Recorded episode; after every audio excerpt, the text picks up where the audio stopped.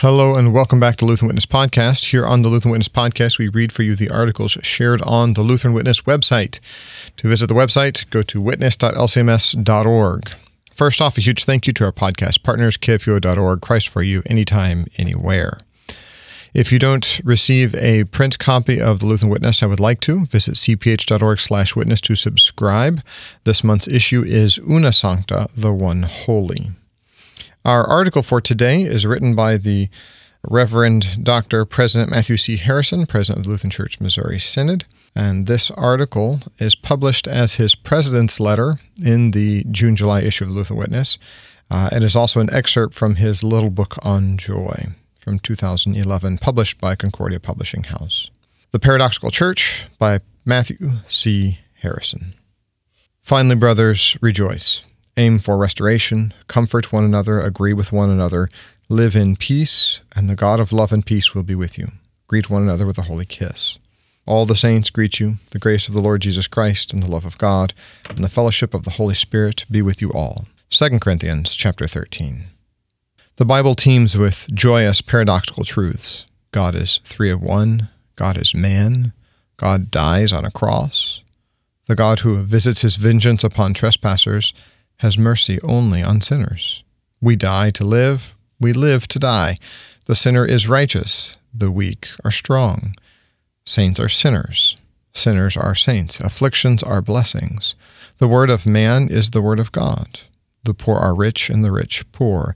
The first are last, the last first. Law and gospel. It is a hallmark of faithful Lutheranism that it does not, as a matter of principle, try to resolve these paradoxes. Is it bread or is it body? The text simply state that it is both. Wherever the point of truth intention is resolved, the paradox diminished or even abandoned altogether, both faith, i.e., belief and trust in Christ, and, quote, the faith delivered once for all to the saints, close quote, are at worst laid waste and at best labor under its weaker caricatures. So, for instance, if the tension between law and gospel is resolved in the direction of the law, the result is works righteousness, legalism, and rule based religion with Christian trappings. Galatians 3. If the tension is loosed in the other direction, the gospel becomes a caricature of the grace in Christ, and the result is antinomianism and disregard for the created order. 1 Corinthians 5 through 14.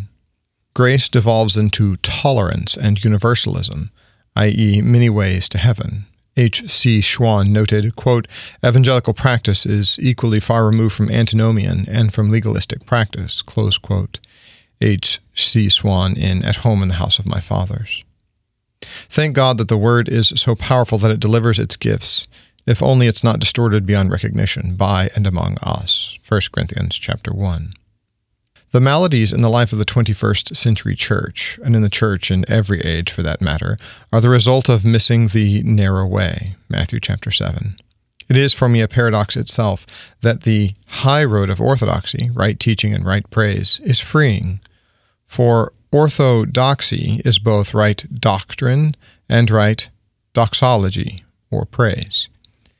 It also leaves plenty of space for us to rejoice in God pleasing differences of gifts, emphases, practices, and even personalities. The church is paradox. She is the bride of Christ, spotless, holy, washed, the pillar and foundation of truth, the body of Christ. And yet she only appears in this world hidden under the guise of poor sinners, flawed leaders, tensions, divisions, and even false teaching. This is at once both disturbing and comforting. It is disturbing because we find ourselves in such spotted congregations, denominations, and Christendom. It is comforting because, despite its outward appearance, despite the fact that there have been times in the history of the church when the pure teaching of the gospel all but disappeared from the public confession of the church and its practice, nevertheless, the gates of hell shall not prevail against it. Matthew chapter 16. The church endures because Christ endures, and he will never let his gospel go unbelieved until the end of time. That's worth rejoicing over, especially in the times in which we live. And there's also comfort in knowing that because the church exists well beyond the genuine Lutheran church, we will also find truth spoken by others. And when we do, we are free to heartily and gladly acknowledge it as such. This is why neither people nor faith in the heart are the infallible marks of the church's presence. Wherever the gospel and sacraments are, enough to bring people to true faith in the true Jesus. There is the church, Augsburg Confession, Article 7. Genuine Lutheranism retains this tension, the paradox of the New Testament. Pastor Harrison.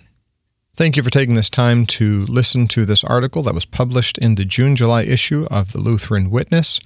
If you would like to get your copy, visit cph.org/witness to learn how to subscribe or purchase your individual issue. Thank you for taking this time to listen to Lutheran Witness podcast and learn how to look at the world from a Lutheran perspective.